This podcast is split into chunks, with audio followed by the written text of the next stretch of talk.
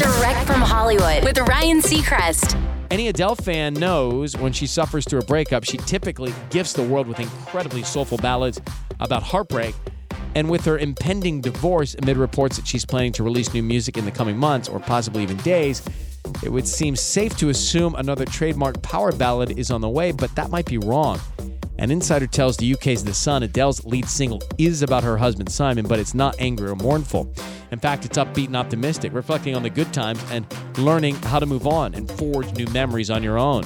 The songs will still be incredibly personal and deep, coming from a painful but healthy breakup where there's still mutual love and respect. The insider also predicts Adele's first single will arrive in November. That's direct from Hollywood.